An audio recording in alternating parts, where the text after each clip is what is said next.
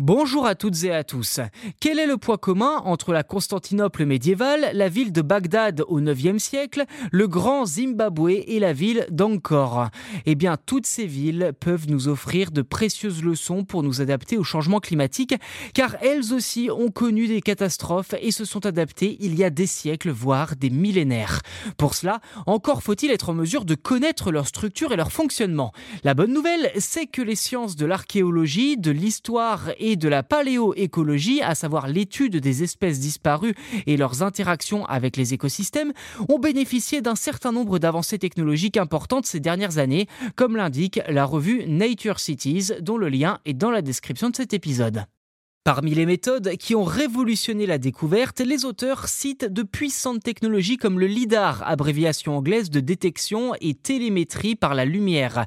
Ce capteur laser révèle des reliefs enfouis de villes dans des endroits où nous n'aurions jamais cru que la vie urbaine était possible. On peut citer une ville interconnectée découverte dans la forêt amazonienne perdue depuis près de 2000 ans.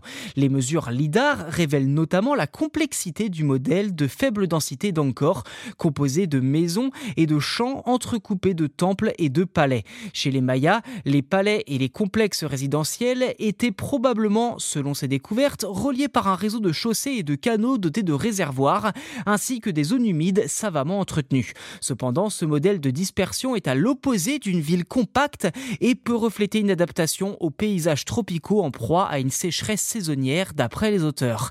Si encore s'était effectivement montrée plus résiliente face au manque de pluie, elle aurait au été plus vulnérables lors des inondations.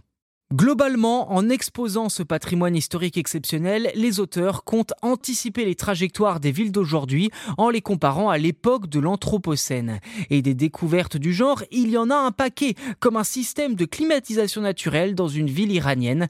Ceci dit, ce n'est qu'une des nombreuses solutions révélées par la combinaison de ces disciplines scientifiques et les technologies utilisées.